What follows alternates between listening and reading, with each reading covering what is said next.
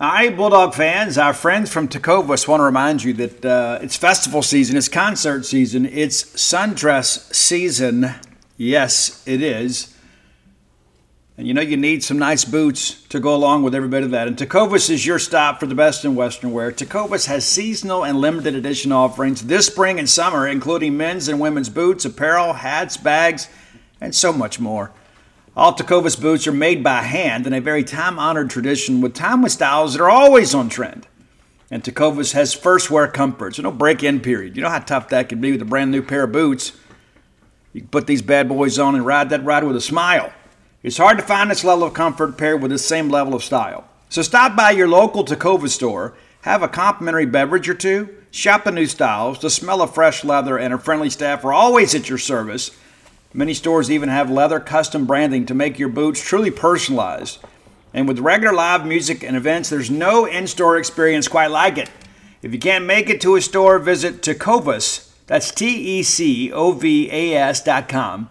They offer free shipping on all boots, as well as free returns and exchanges shipped right to your door. Go to Tecovas dot com and find your new favorite pair of boots today. Let's face it, friends. We live in uncertain times. Security, probably more important now than ever before. That's why it's important to keep you, your family, your property safe by working with my friends at Eufy. That's E-U-F-Y dot com. Let me tell you a little bit about this new video smart lock they have. It's super cool because basically you get a three-in-one security system here. You can have everything on just one device instead of having it outside of your house look rather tacky because you got all kinds of stuff out there. It's not just about your security, but convenience. No more concerns about losing keys. You can assign passwords to your family members, and you can see who's kind of coming and going. Got that immigrated camera, too. Uh, it's easy to install. You can set it up with just a Phillips screwdriver. You know, you don't have to go to a class on how to use power tools. No drilling required. You get keyless entry. You don't have to worry about fumbling with the keys when you're getting back with a, an armful of groceries, right? How convenient is that? That in and of itself is a great benefit. You get fingerprint recognition. It's unlocking, got that A I self-learning chip. So the more you use it, the more accurate it's going to be. You don't have to worry about the battery. It's got a rechargeable battery that can last around four months. And you get a notification before it runs out, so you don't have to compromise your family security. You got passcode unlocking, remote control, two K clear sight, camera. You can see who's at your door.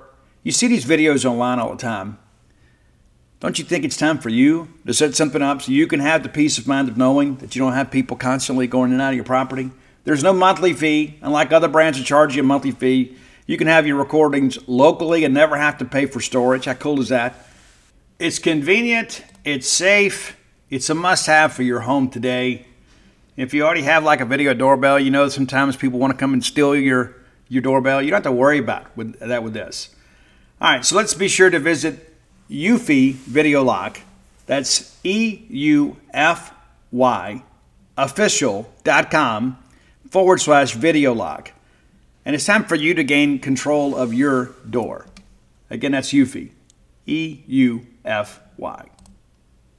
Welcome to the Boneyard with Steve Robertson. As always, I am your good friend and host, Steve Robertson, here on the magnificent Monday edition of The Yard. So happy to be back with you. Wish we were discussing the Mississippi State win, but we'll get into everything that was and is to be and unpack it all. Very disappointed with the result on Saturday, as many of you are. We went into that ball game knowing that we, we had four winnable games. Four winnable games. We have now lost what we felt was a winnable game, and now we have three of four winnable games left. Of course, I'm not giving Mississippi State much of a chance to beat Alabama. I'm a bit of a realist when it comes to that sort of thing. I'm not going to go in there and pick the upset over Alabama, despite the fact that it's in Starkville. But we're a much different team than we were two years ago. Alabama's a much different team than they were two years ago. It's a golden opportunity missed. I'd like to thank Rob Skelton for his contributions to Alabama football. Dan Mullen choked a little bit down the stretch there. Todd Grantham sent the house. We didn't get there. Jalen Hurts made the throw.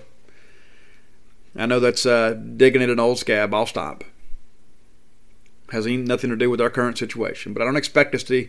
I don't expect us to win that ball game. I ho- hope we have a little pride. You know, there's a few things that I wanted to get into today, and uh, and pride being one of them.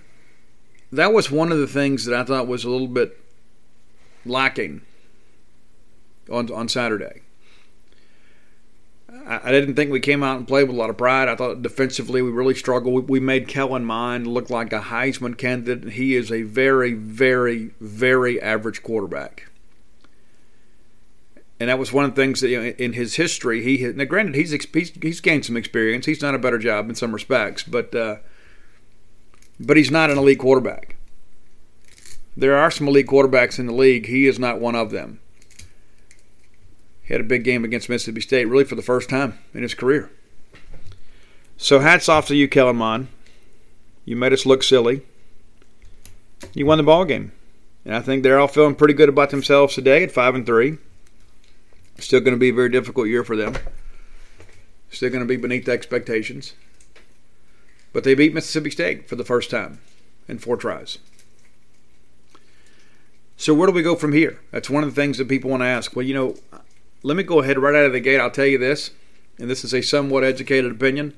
Uh, barring an absolute total collapse, and what I mean by that is, is that, you know, unless it's a major scandal or something like that, uh, Joe Moorhead's going to be your football coach next year.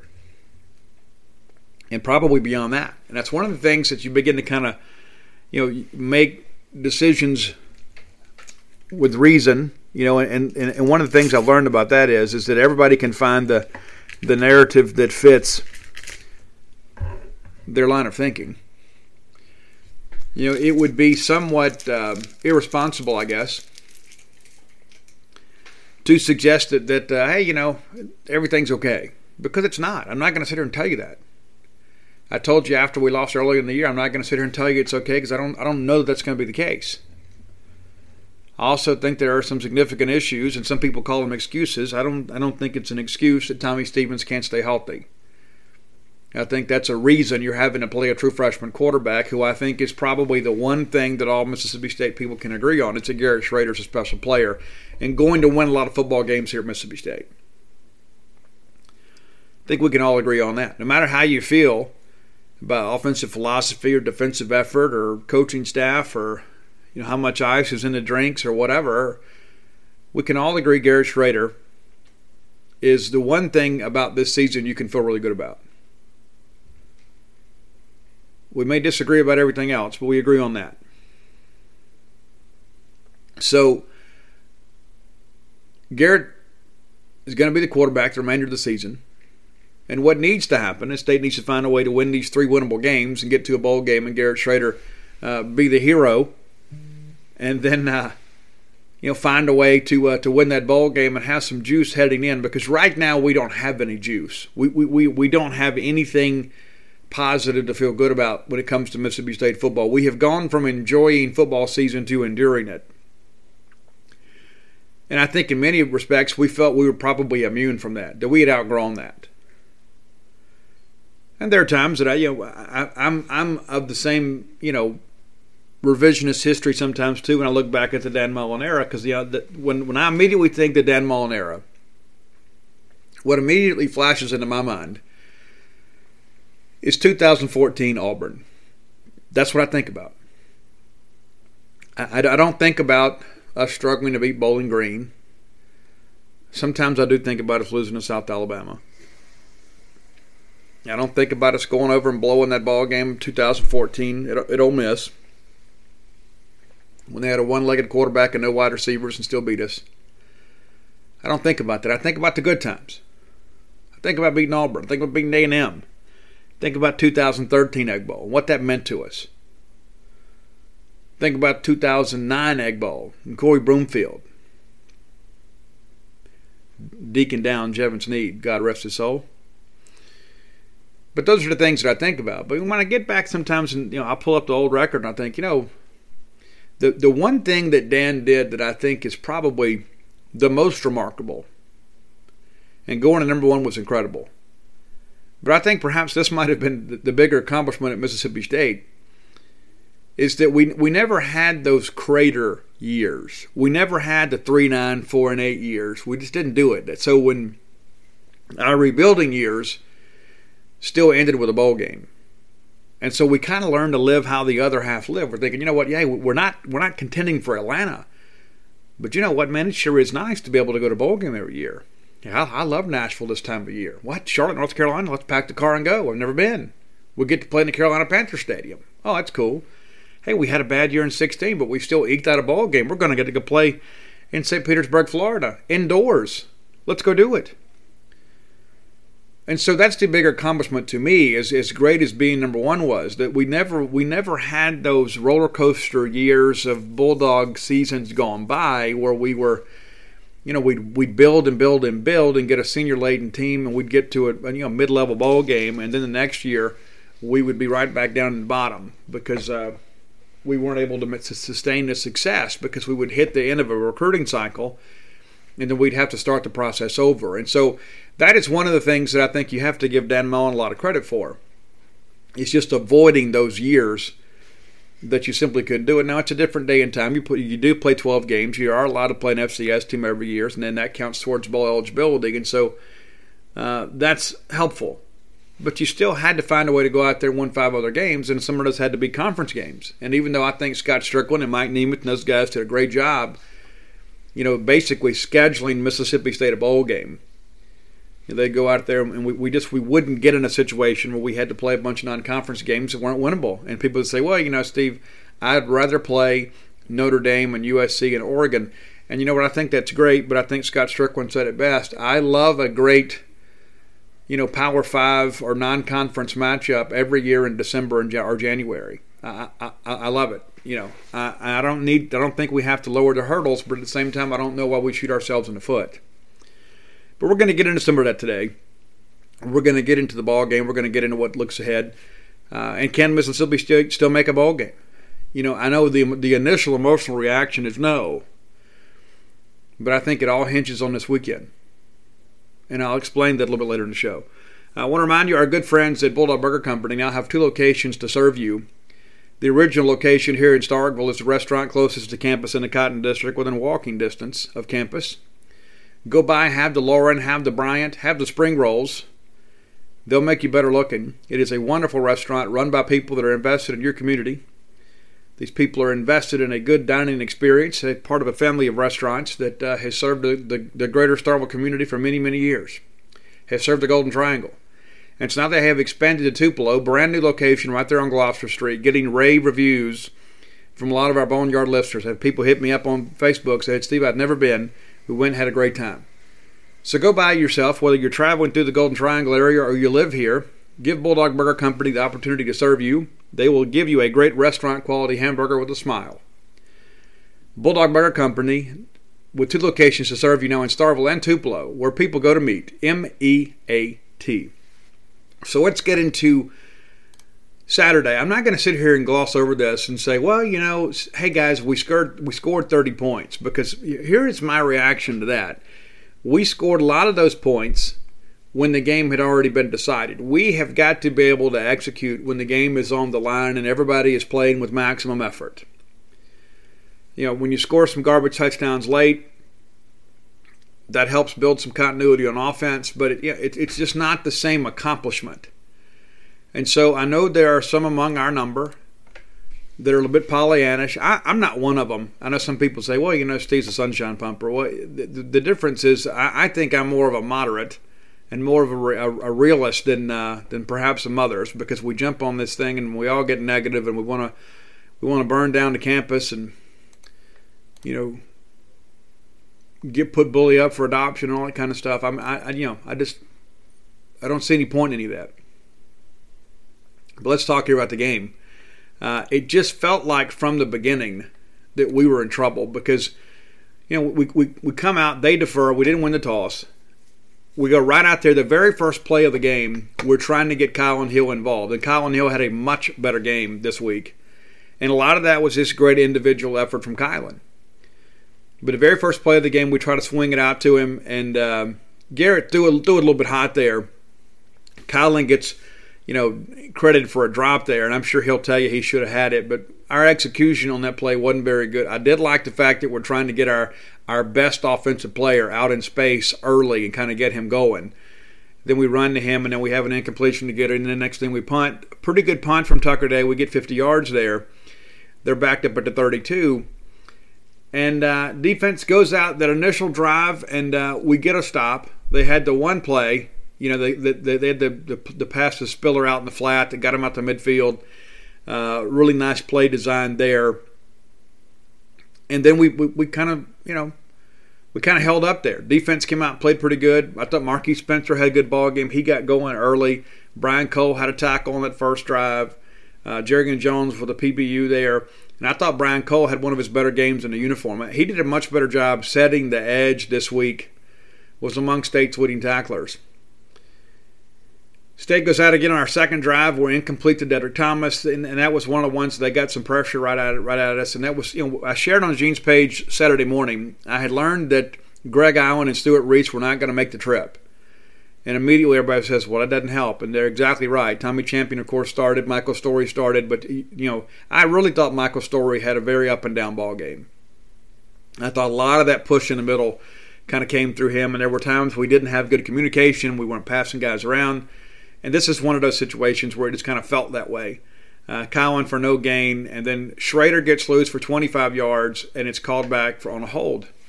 Uh, it was a hold. Okay, I, I didn't think that uh, one of those phantom plays, but you know, Garrett goes out and gets you twenty-five yards, and uh, you felt felt like worst case scenario, maybe we can flip the field here. We didn't. We, we and this is and that's one of the things too that's been consistent this year, uh, penalty wise. We have had some, you know, some bad penalties. If, I'm, if memory serves me correct, we only had five. This one was a big one because it put us behind the chains. Third and fifteen, we run for five. We end up punting.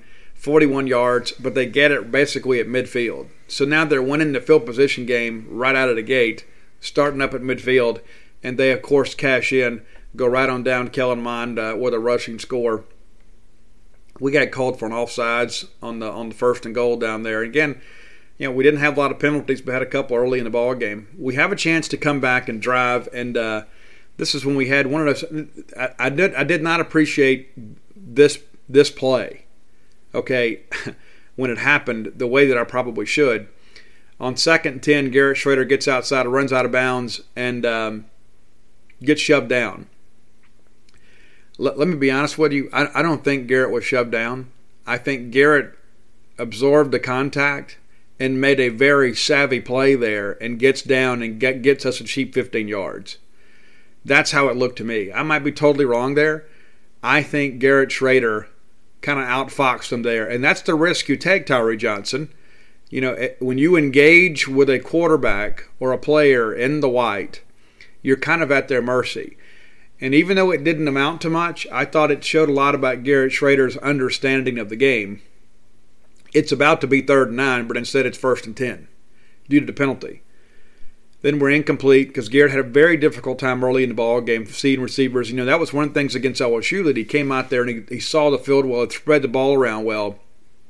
We didn't do that early in this ball game. And then uh, Garrett Shrader throws the interception. I don't think it was an inter- interception. I think it was a bad call, and I think the fact that they reviewed it made it even worse. Uh, you throw the ball to Isaiah Zuber. He catches the ball. He is down.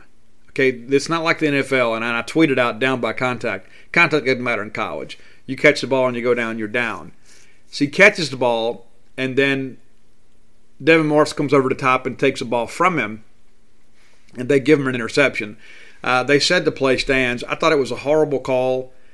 Uh, I thought the review made it even worse. But the reality of that situation is it's third and ten. It's third and ten. And uh, we don't have anybody open down the field. We're having to throw it short of the line to gain. And so there's just not any offensive continuity. And so, yeah, you'd like to have been able to punt in that situation. But your best play on the drive, and really the best play of that first quarter, is Garrett Shrader uh, with an Academy Award-winning performance on the sideline. I mean, that's that's the big play in the drive. Nick Gibson had a nice run on the on that drive, but the biggest play was one that kind of gets you gets you ahead of the chains because of a, a lapse of judgment by an A and M defender. And again, thumbs up for Garrett Shrader for taking advantage and kind of knowing the situation there. And, of course, A and M goes right down and scores. Kellen Mond rushes again. And, again, he looks like a Heisman candidate. looks like a complete Heisman candidate here, and uh, it's fourteen nothing. It's fourteen nothing after one quarter, and we have not been competitive. That's the thing that I think is so stinging about all of this. And uh, I think Joe Moorhead's a great guy. I think he's a guy that understands offense. You know, I think he's somewhat handicapped, you know, having to play with a freshman quarterback. I think we can all agree with that when we can be objective about it. Because you know, that, that six quarters, if we had Tommy Stevens healthy, uh, we were pretty excited about our brand of offense. We've taken some steps back. But that first quarter, and I know they got out there and they did some drills to kind of get everybody fired up and, and you know, bull in the ring and that sort of stuff. But uh, that first quarter, again, we were not ready to play. And uh, when you look ahead of this weekend, you think about Fayetteville. If we show up down there, as desperate as those guys are for a win, playing at home, knowing their season is over with, and we go up there and lay an egg in that first quarter, it's going to be a long, long, long, long offseason. Cannot afford to allow this to happen. We cannot go to Fayetteville and get down fourteen nothing. We can't go up there and get down to Arkansas. We just can't. Because, the, the, listen, Rakeem Boyd's a great player, but that Arkansas team is awful. They are the worst team in the S E C. But if we go up there with this self-fulfilling prophecy of, oh, here we go again, uh, it's going to be a, it's going to be a rough day. So we get into second quarter. Kylin breaks loose for a uh, thirty-six-yard gain. One of the things that I thought with Kylin Hill, and there were a couple times too, that uh, he made some big plays where he ran through tackles. So it wasn't necessarily – anything schematically. It wasn't like we ran a play just to get him wide open in space. Uh, he ran with a lot of purpose. I really thought he looked like the Kylin Hill that we saw early in the year. And I, I was beginning to kind of question myself. I wonder, you know, maybe is he a little bit nicked up? I really thought he played well Saturday. If you had told me out of the gate, hey, Steve, Mississippi State's going to commit just five penalties and Kylin Hill's going to run for one hundred fifty, and A and M and State are going to be within ten yards of each other in total offensive production, I would say we win the ball game easily. But we didn't. We didn't win when we didn't really do anything easily. Uh, but this drive here, you know, we're, we're, we're kind of getting some things going. You know, Kylin runs for thirty-six, Shrader runs for three, keeps those linebackers honest, and then we hit Stephen Gittery for thirty-two yards, and it was a great throw. Really, I, I really felt like the best throw of the first half for Garrett Shrader. Dials it up there. Stephen Gittery does a great job showing some body control, shields the defender, elevates, makes the play. And now it's fourteen seven. And now you're just thinking, man, if we can just get a stop here, if we can get, get a stop and get the ball back, maybe we've begun to find some things. But that's not what happens. It's not what happens. Against Kellen Mond, again, to his credit, goes out there, has a very good drive, complete to Courtney Davis, who I think is one of the most unheralded players in the Southeastern Conference. I hope the Pittsburgh Steelers can get him with a mid-round pick. I love Courtney Davis's game. Love him. One of my favorite players in the S E C that doesn't play for Mississippi State. But Kellen Mond gets it going. And um, despite the fact that uh, you know they get backed up on, you remember it was first and goal at the four, and they get an unfortunate like conduct penalty. We back them up. And they still scored the touchdown. We still got a call, backed them up. And, and I remember thinking, man, if we can just get a field goal here, if we can hold them to a field goal, it'll feel like a win. But we did, wasn't it? Now it's twenty-one seven. It's twenty-one to seven, and then we have a chance to come back and answer. We don't. Three and out. Shrader incomplete. Kylin Hill rushes for three. Garrett Shrader sacked. One of just two sacks on the day. Really one of the, the silver lining parts in all this is I think the offensive line had some moments despite the fact they're missing some players.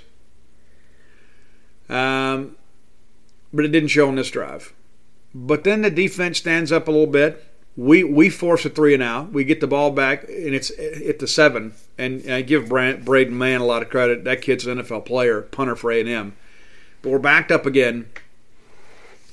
Nick Gibson rushes for eight, and poor Nick Gibson turns football over. At this point, the game was over. You know what I'm saying? That's just how it felt. I didn't know what the final score was going to be, but you know what? We're down twenty-one seven. The defense gets a stop, and we got to put them right back out there after one play. And, and you know what happens. You don't. You know the punchline already. Kellen Mond complete sixteen yards. It's a touchdown. It's twenty-eight to seven, and now it was really a matter of what the final score was going to be. And now while many of us quit on the team, I am happy to say that those guys didn't quit. State puts together a really good drive after that, sixteen play, sixty-three-yard drive. It ends in a field goal. Had some opportunities to put that ball in the end zone. I really thought we play that particular drive, and again, it's twenty-eight seven. Okay, so the defense is kind of relaxed a little bit, let's be honest. But I felt like that Garrett settled in and played pretty well. We called, I thought the play calling was pretty good here. Shrader complete to Mitchell for nine. Uh, Kylin Hill goes for two. Uh, Kylin Hill then goes for eighteen. And it gets us out there to midfield again. Kylin Hill looked to be the Kylin Hill we expect him to be. Uh, Shrader rushes for eleven. We're inside the, the, the forty there. And uh, Kylin goes for eight. Kylin goes for two. Gets the first down. Shrader sacked for eight. And right there I'm thinking, man, we're in bad shape here. And what does he do? He comes right back and throws an absolute dime to Farrod Green. Great, great, great pass pro, pro pickup by Kylin Hill there. And that hadn't been his strong suit. But again, I think he had an N F L prospect caliber game. You know, there's some, some things hit or miss we could fix there. But on this particular play, Kylin picks up the blitzer. Shrader throws an absolute dime. Farrod Green makes a great catch and gets down for the first down. So now all of a sudden it's first down inside the twenty. We go two for Kylin, uh, lose one, incomplete to Kylin, and then we kick the field goal there with thirty-seven seconds. That particular drive, probably our best offensive drive of the day. I really thought we, we mixed and matched there a little bit, played with some urgency. Uh, and so we get to the half, and it's twenty-eight ten. And listen, at this point, we're just thinking, what, what are we going to do next? Because A and M got the ball first out of the half. And they did exactly what teams are supposed to do when they have people on the ropes. They answer the bell and go right down the field, and they made that the, the throw out there to that true freshman tight end, uh, Weidemeyer, and he rumbles through four or five guys, fifty-two yards for the touchdown. It's thirty-five to ten. So anything, any lessons that we learned and any juice that we got at halftime was pretty much dissipated one minute and forty seconds into the second half. It's now thirty-five to ten.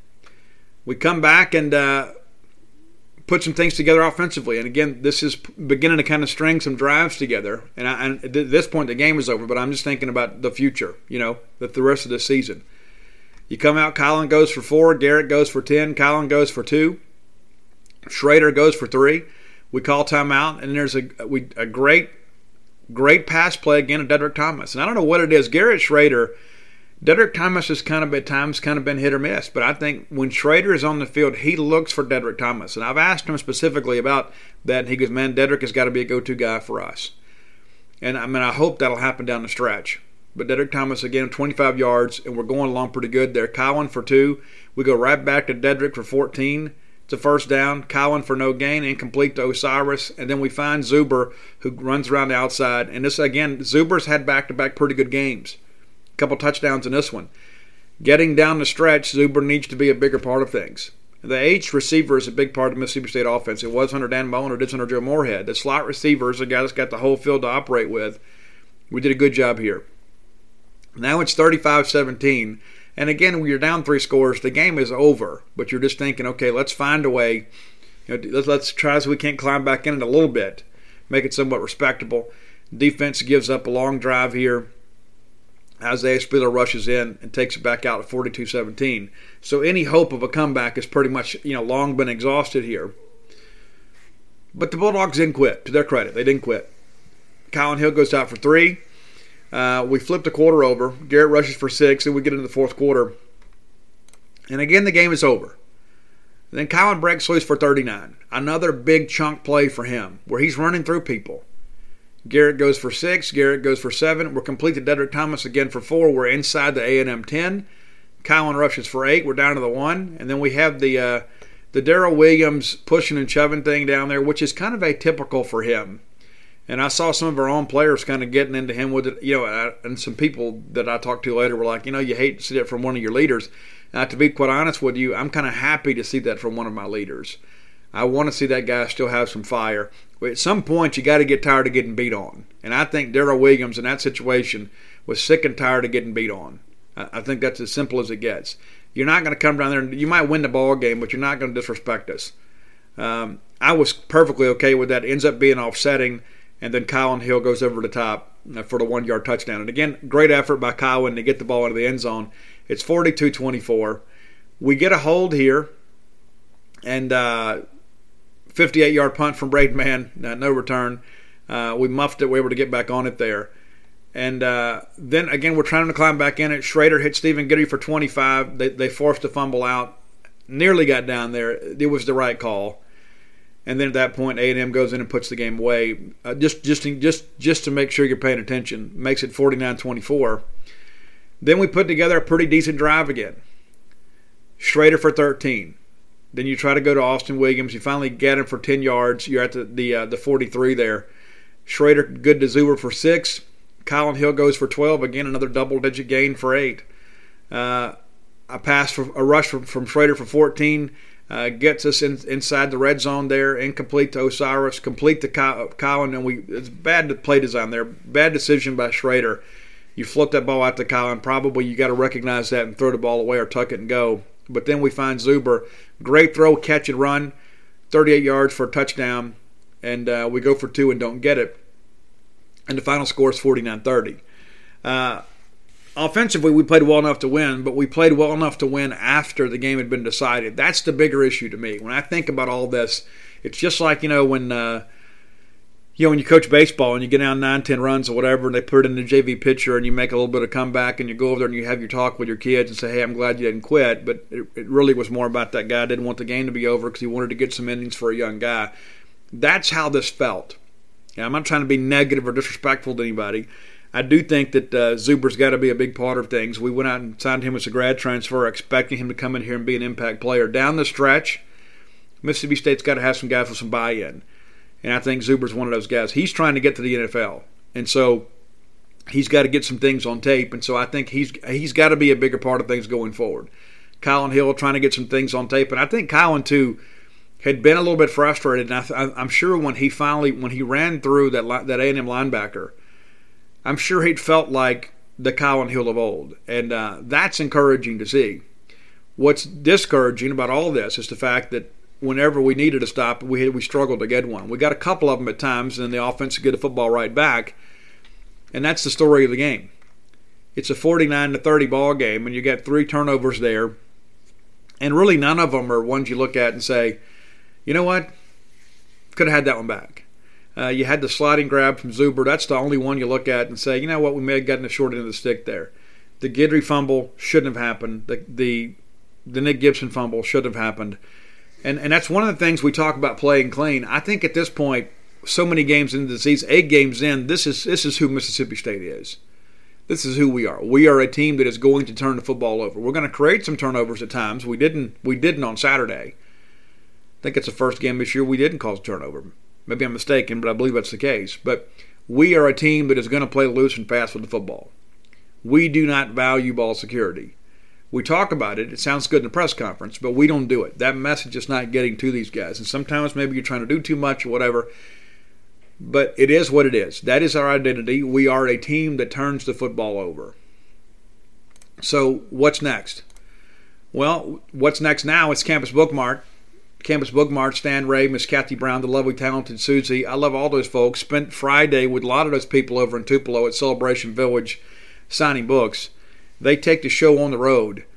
So when you can't get to Starkville, maybe you can catch one of those bigger events. We had a lot of people buy Mississippi State memorabilia and items and Southern Miss and even Small Miss stuff there. Campus Bookmark, three locations to serve you. But the one in Starkville is the one you're most con- most concerned about. When you're in town, go by and see them. And if you can't make it to town, you go order right there at campus bookmark dot net, and by being a loyal Boneyard listener, we'll give you a phrase that pays. Promo code B S R, which stands for Beautiful Steve Robertson. Again, that's B S R. That'll get you free shipping on all orders over fifty dollars, and any order less than fifty dollars, absolutely incomplete. Mom, let me tell you right now, on behalf of Dad and the kids, they want Mississippi State clothing. They want Mississippi State pajama bottoms. They want Mississippi State blankets. They want all that stuff, and you can find it all right there at campus bookmark dot net. So uh, the big question everybody always says is, well, are we better off next year with Joe Moorhead? Uh, so I think that's still a difficult thing, question to answer. Uh, I think it would be unfair to completely ignore the fact that we've had the suspensions, we've had some injuries, we've had uh, you know some things to deal with, Some of that is part of the game of football. Injuries are part of the game. Um, you know, guys not having some buy-in, part of the game. The suspensions, not really so much. But collectively, there's those things. To pretend those things aren't impactful on the season is a bit short-sighted. Now, the hardline Mississippi State fan, the one that is ready for there to be a coaching change, to say, well, Steve, those are excuses. Well, they're not excuses. You can label whatever you want as an excuse to, to fit your desired result. But we're all in the same boat, and we all want the same things. And we're not going to all agree on how to get there. But I think the best thing for right now for Mississippi State folks is that Joe Moorhead's going to be your football coach for next year. And I think you need to go ahead and settle in and accept that. And all of the social media postings in the world are not going to change that. It's just, it's not. What we need to happen right now is this team to catch some mojo. We need this team to go to Arkansas and win the football game. Arkansas lost five in a row. We've lost four in a row. We're a seven-point favorite in their yard. They're gonna, they're gonna be disrespected. I'm sure they're licking their chops thinking, you know what, this is a game we can win. We can turn this thing around right here. We may not go to a ball game, but we can find a way to win this ball game. Much like Tennessee felt. Turn their season around. Goodness. But I think we go over there and we win that ball game. We go root and get a win. I don't I don't care if it's a twenty to seventeen or a three to two game. We have to find a way to go win that ball game. And I can't sit here and tell you today that uh, that's going to be an easy chore. I think Arkansas is easily the worst team in the S E C. But when you look at the road woes that Mississippi State has had this year, and really dating back to last year under Joe Moorhead, there is something we are doing or not doing as part of our road operations that does not have us ready to open up these ball games. You know, we almost have to hope the other team doesn't come out ready to play. And I don't know if you guys remember this. In two thousand seventeen, we went over to Fayetteville and sleptwalked through that first half. You may recall they jumped on us early. We, if we, it was so many bad things that happened. They couldn't score without our help, and we helped them a lot. You know, we had we had them, we held them three and out, and they had the muff punt, and they go in and score. And then we get backed up inside our own end, end zone, and we fumble, and Nick Gibson fumbles, and they recover it. And then later in the ball game, you know, the fumble on the ground, it gets kicked ahead, and they recover it inside the five. You know, I mean, it was just like, anything that we could do to help them, we did. And it's going to take that kind of effort, I think, in order for Arkansas to stay in the ballgame. But what happens is when you start this here we go again, this self-fulfilling prophecy, it's like, okay, well, we're on the road, we're not supposed to win. That has to change. That mentality has to change. And that can't come from Joe Moorhead. That's got to come from the players themselves. That's got to come from your seniors. And, and I will be honest with you, I, I, I don't know that the buy-in is fully there from some of the seniors. I, I, and that's what, when, you, when you're used to winning and then all of a sudden you have some adversity. And, and I'm, and I'm going to say this, and it may hurt some feelings, but I'll say it nonetheless. There are some guys on our team that have kind of, you know, they rode the coattails of guys like Montez Sweat and Jonathan Abram and, and Jeffrey Simmons. And uh, they only had to play fifteen, twenty snaps. Well, now that it's their turn to step up to the plate, you know, some of those guys have not answered a call. But it's Joe's job to get them ready to play. It's the senior leadership council's job to keep that locker room settled. Everything that's happened before now doesn't matter anymore. Now it's about Arkansas, because it's as simple as this. You've got no margin for error anymore. You're going to lose to Alabama. You go win this weekend, you still got a chance to have a postseason trip somewhere. You go win this weekend.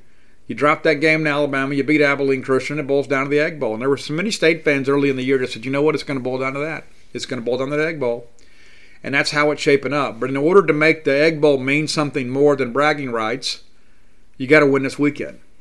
You absolutely have to win this weekend. And there are a lot of th- things we can go through and we can say, well, you know, and the bottom line is that, uh, you know, we've got this player and that player's not here, and, and, uh, and that's true. But it's going to be pretty much an all-hands-on-deck deal at Arkansas.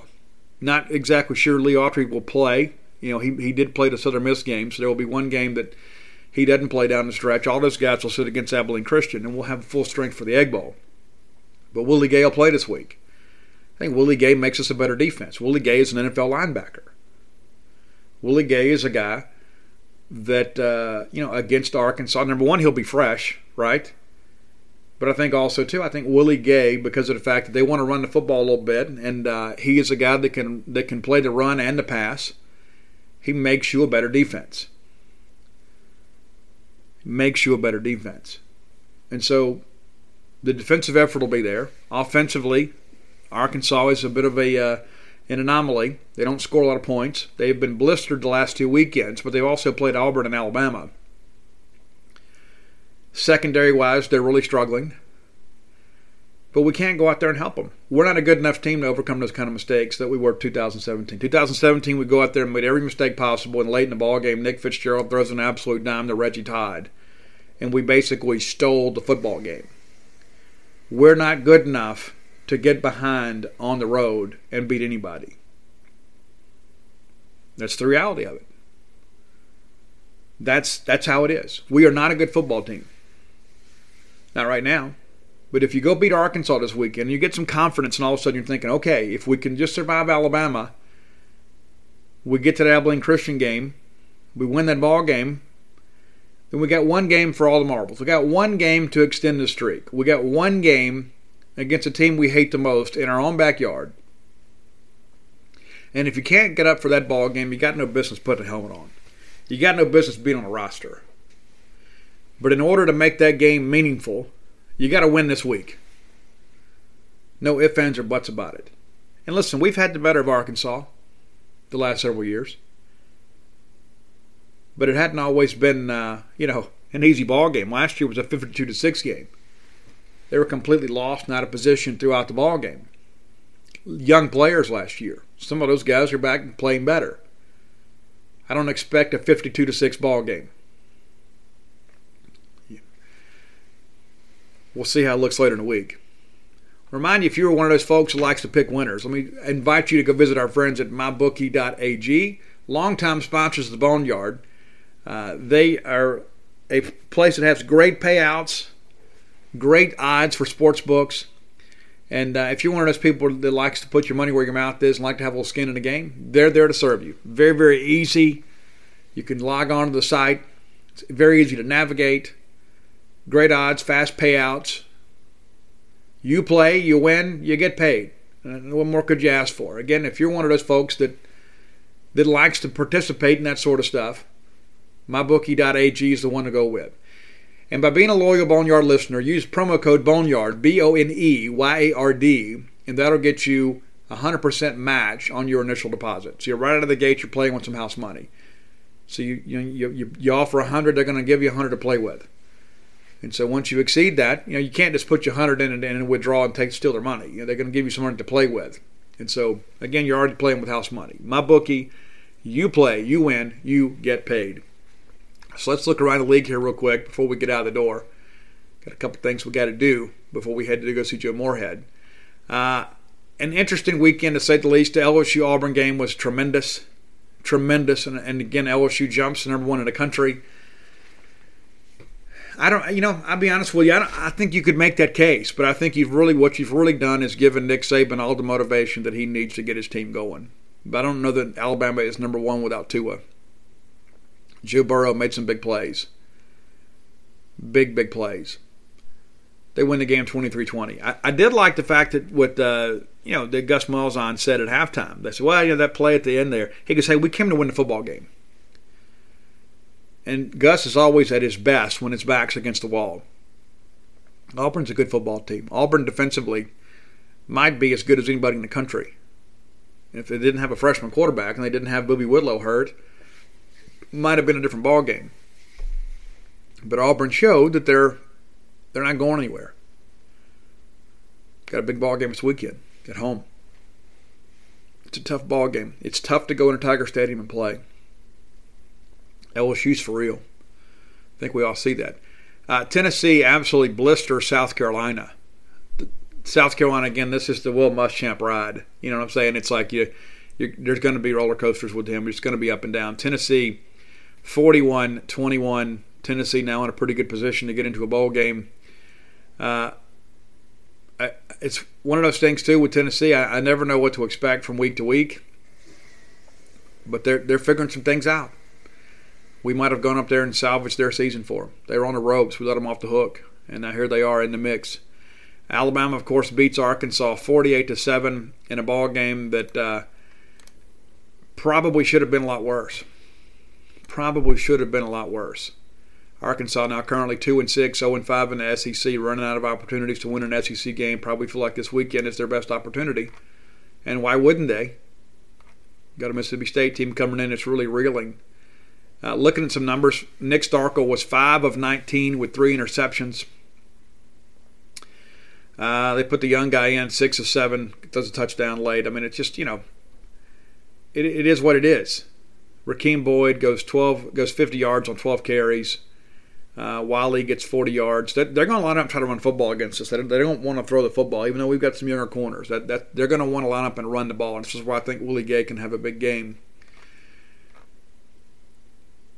Alabama Jones goes to eighteen of twenty-two for two thirty-five and three touchdowns. One of those, the big uh, ricochet play that was ruled incomplete, which is still stupid. And then the younger Tagovailoa goes six of eight for forty-five yards. Ran it pretty well when he was in there as far as mobility-wise. You know, you can look and see uh, he is a guy that's similar to his brother. He's not a guy – I don't know that he's the plus runner that Tua is, but uh, he is certainly a guy that's very, very athletic. You can just see him running the offense out there. He he gets it. Pretty yeoman-like performance from a you know, business-like deal for Alabama. Didn't have to do too much. Made it look pretty easy. State's going to have to play with a lot more effort than Alabama did. Alabama won forty-eight seven.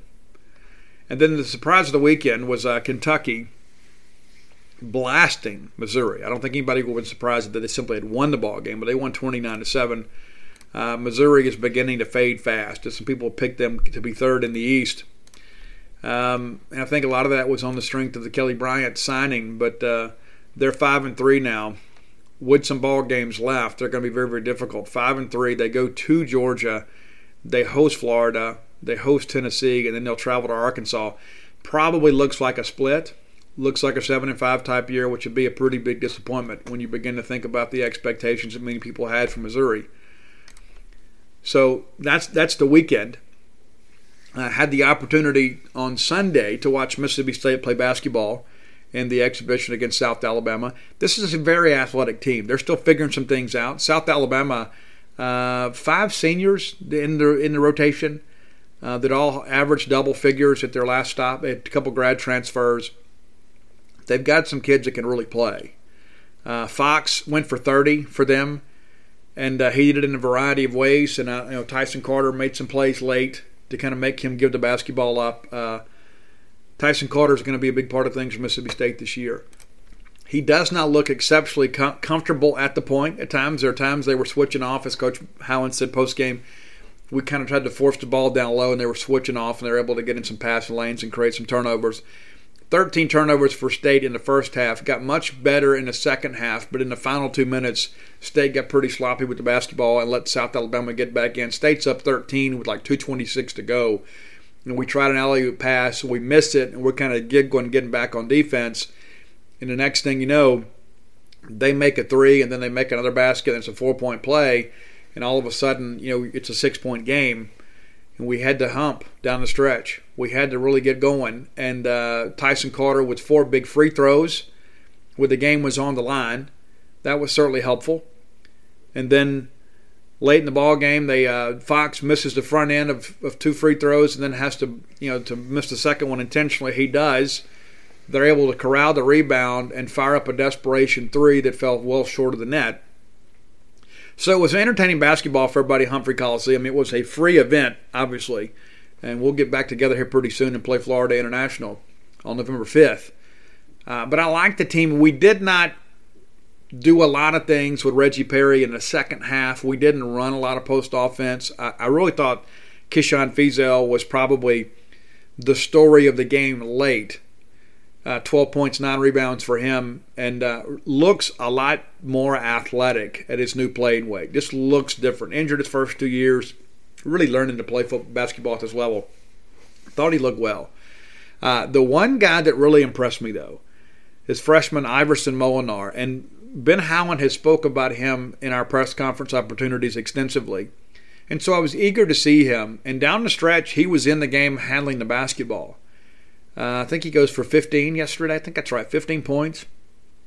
He did not look like a freshman. Very, very poised, plays defense, gets out, does things, hustling for basketballs. Uh, he is going to be a great addition, and he's going to have to be. With Nick Weatherspoon out for ten games, we're going to need Iverson to carry some of the scoring weight. And one of the things that I'll, I'll share with you, we don't have a ball handler quite like Nick Weatherspoon outside of Nick Weatherspoon. Uh, it's going to be it's going to be a process. It's going to be kind of, you know, we're going to have to figure some things out.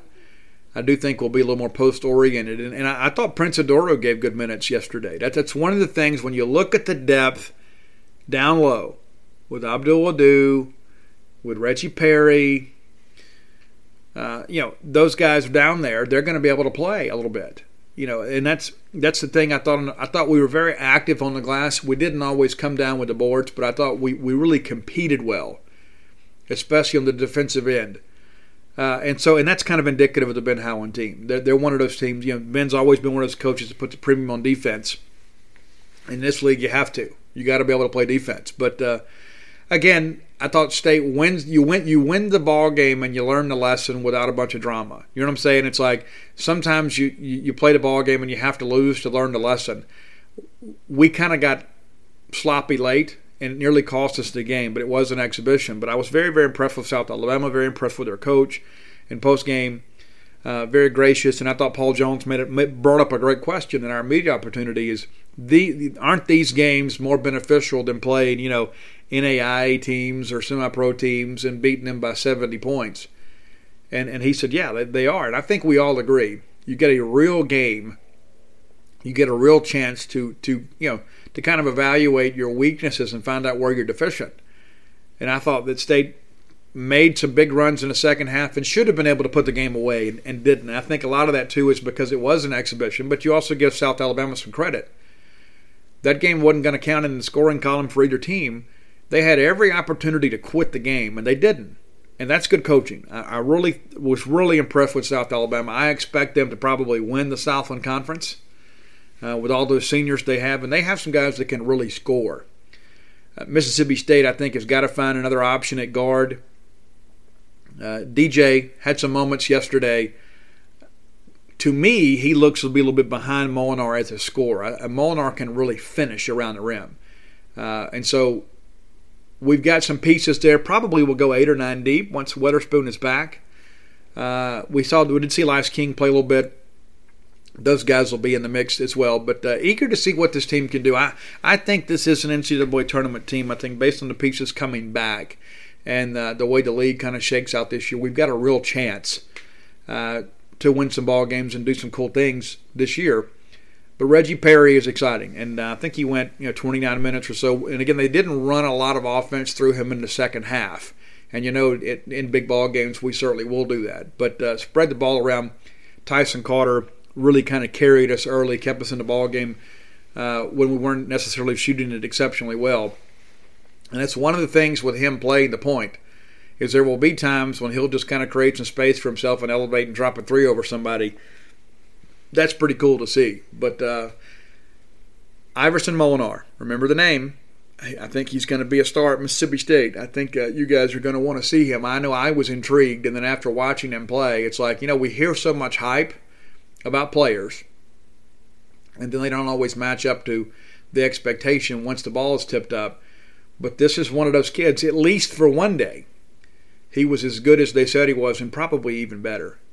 Well, that's going to do it for today. As you guys are well aware, Stark Villains is uh, being released this week. Your uh, pre-orders are already on the mail. It's already been, by the time you read this, there, there has already been one drop of, uh, I guess, three hundred fifty books. It's already been to the mailbox, and um, the rest of them will go today. Maybe a couple of orders that have to go in the morning, but um, they'll all be in the mail, and uh, the book will be on your way. Had a great time in Tupelo.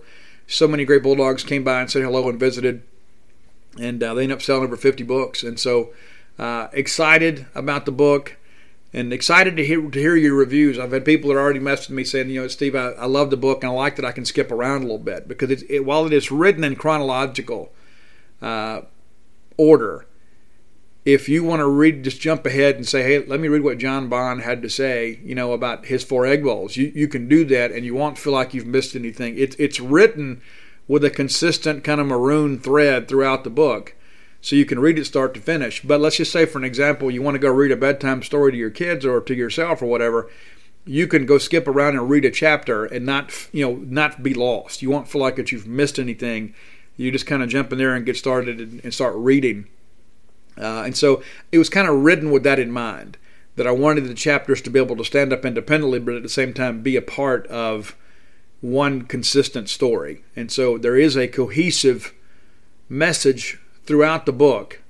But if you want to read the first couple of chapters and then, you know, you run out of time or whatever, you, you can go read what Derek McGee's had to say about his recruitment of uh, from Ole Miss and others. So, uh, again, I cannot wait for you guys to have this book in hand. Please let me know. And uh, I'm going to take some time and I'm going to enjoy this book tour, and then I'll begin work on the next one. And uh, won't go two years in between books. At least that's not the plan. We'll probably go a year or so.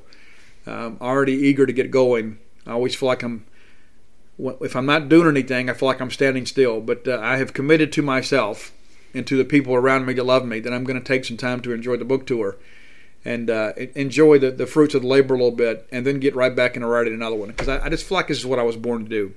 Reminder tonight, eight p.m., Facebook live chat on the Bulldogs two forty-seven Facebook page, and we'll also have our regular Monday night chat on uh, Gene's page at ten p.m. So a busy day for me, and uh, about to pack it up and go see Joe Moorhead and see what he has to say as we get ready to play the University of Arkansas. Until next time, let's all live our lives in a way we make more friends than enemies, and people can see a difference in the way we live.